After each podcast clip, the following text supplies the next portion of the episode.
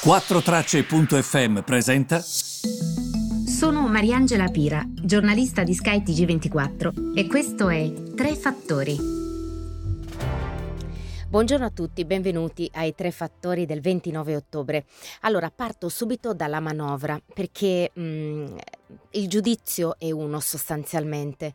Innanzitutto bisogna vedere um, come saranno declinate le cose che ieri ha spiegato il Presidente del Consiglio in conferenza stampa eh, però eh, c'è una cosa che mi, sento, mm, che mi sento di dire, perché tutti dicono una manovra espansiva, una manovra che guarda la crescita, bisogna sempre guardare le cose in modo obiettivo. È vero, questa manovra guarda la crescita, perché sostanzialmente cos'è che pensa Draghi? Lui dice, occhio che quest'anno sarà un rimbalzo rispetto allo scorso anno, perché lo scorso anno abbiamo veramente fatto molto male.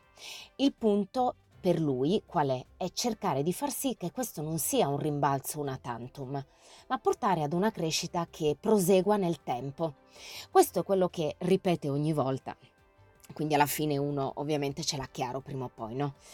La manovra è da 30 miliardi, 8 al taglio delle tasse per le aziende e per la persona, quindi IRPEF e IRAP, quota 102 per la pensione perché era troppo costoso mantenere quota 100, quindi almeno deve passare a 102 per poi per almeno mh, mm, un po' di tempo, per poi comunque attestarsi su altri valori.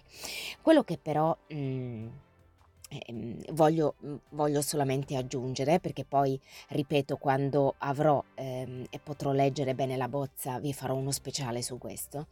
Quello che voglio aggiungere è che mhmm, è ovvio che questa sia una manovra espansiva. La grande differenza rispetto a questa, eh, rispetto alle altre manovre, tra queste e le altre, è che prima eh, la coperta era sempre troppo corta, quindi dovevi fare l'inciuccio con quello per metterti d'accordo, inserire questo, questo, questo.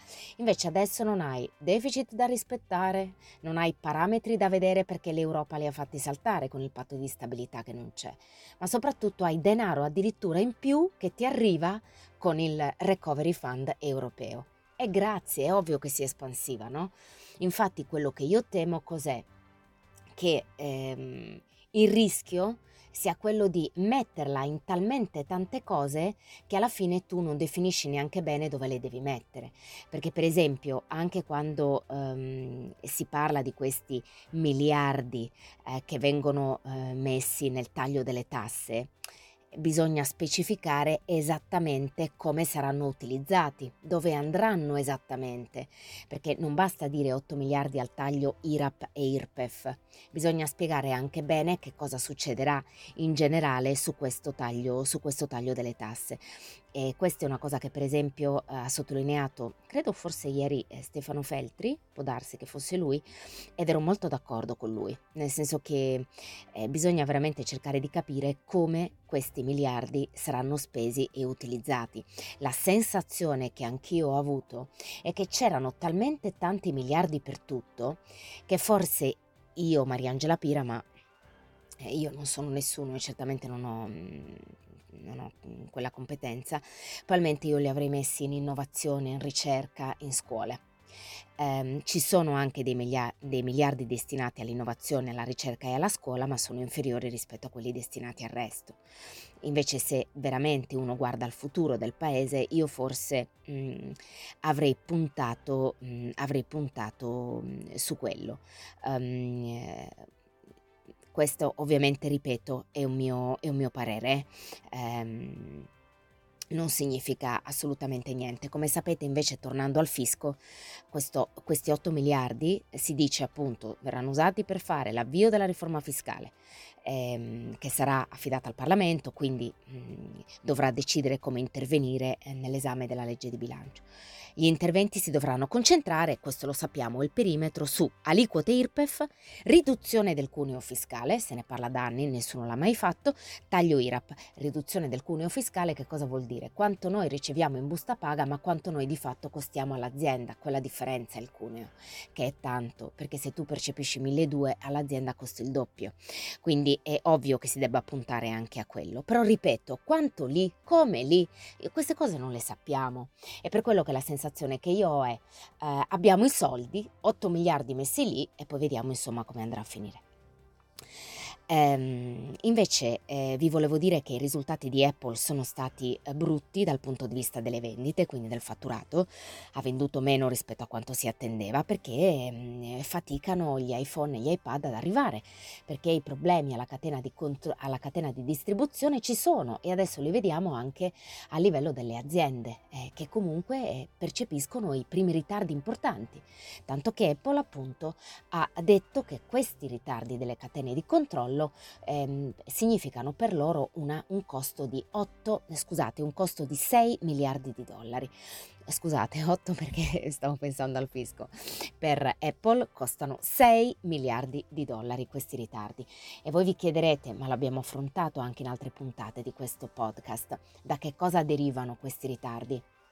Derivano dal fatto che se c'è un focolaio eh, in Cina eh, dove partono le navi magari, quindi in un porto, i, i, container faticano ad andare in porto perché comunque ci sono dei ritardi e questi focolai implicano la chiusura di quel porto per qualche giorno. Questa è la politica della Cina per contenere eventuali varianti. Oppure episodi legati al tempo, eh, oppure quello che è successo al canale di Suez, oppure i ritardi della carenza dei semiconduttori per esempio, dovuti alla carenza dei semiconduttori e dei chip, quindi faticano ad arrivare le componenti che implicano dei ritardi alla catena di distribuzione, i costi elevati delle materie prime, ma anche dei semiconduttori di questi componenti che appunto faticano ad arrivare, ce ne sono meno, quelli che ci sono li pago di più. Che cosa si sta verificando quindi? Che la domanda era una domanda boom, ripresa che non si vedeva dagli anni 30, la verità non è questa, che la ripresa certo si attendeva una ripresa che non si vedeva dagli anni 30 ma adesso il fotogramma è cambiato. Noi abbiamo costi elevati, costi elevati, costi elevati che implicano cosa? Che a un certo punto la domanda c'è e io sono disposto a tutto, a pagarti di tutto pur di avere quelle componenti che tu hai.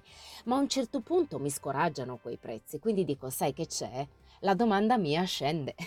La domanda sta scendendo, si verifica un rallentamento della domanda e questo è il fotogramma che probabilmente si sta affacciando e che già probabilmente già lo vediamo, eh, perché nei semiconduttori già si verifica questa cosa.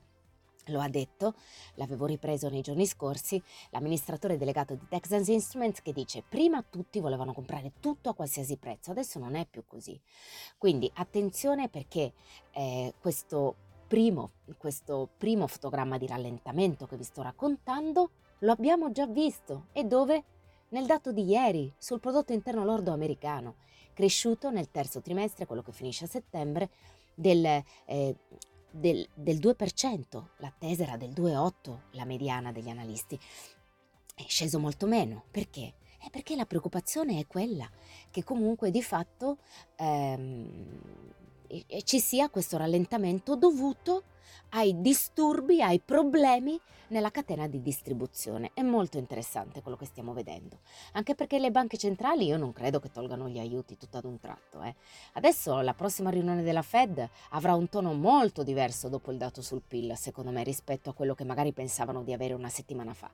Lo seguirò comunque insieme a voi. Di questi temi parlo tantissimo nel libro Il mondo nuovo, ne parlo proprio a bizzeffe e, ehm, e sono contenta perché comunque alla fine ho provato a spiegare cose che si stanno verificando. E, ehm, grazie per avermi seguito e noi ci vediamo lunedì sempre con il podcast I tre fattori.